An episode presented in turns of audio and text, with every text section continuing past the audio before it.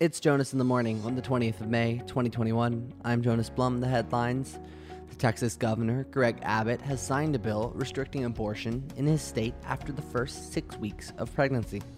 The ban would take place when a fetal heartbeat is found, despite the fact that at that point the fetal heartbeat is the same heartbeat as the mother carrying the fetus.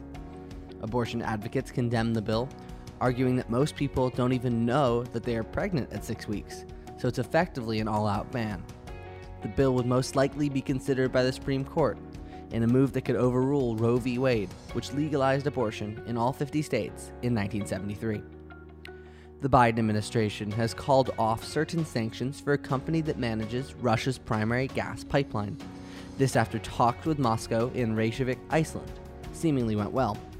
Certain congressmen opposed the move, arguing that allowing Russia to develop their oil infrastructure is a massive security risk.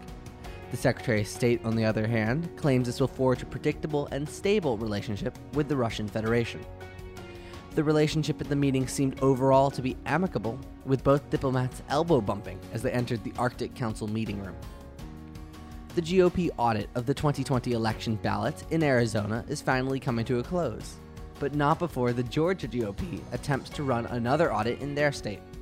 Using unconventional methods, the auditors are looking for bamboo in the paper, which they believe indicates the ballots are from China.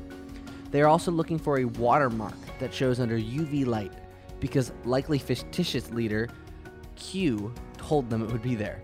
They've yet to find anything credible. The Serum Institute in India announced they will not meet any of their export goals until the end of the year, despite taking orders for vaccines from multiple countries.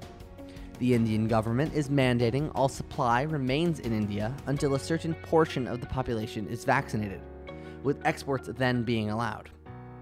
India has been hit hard by a second wave of the pandemic.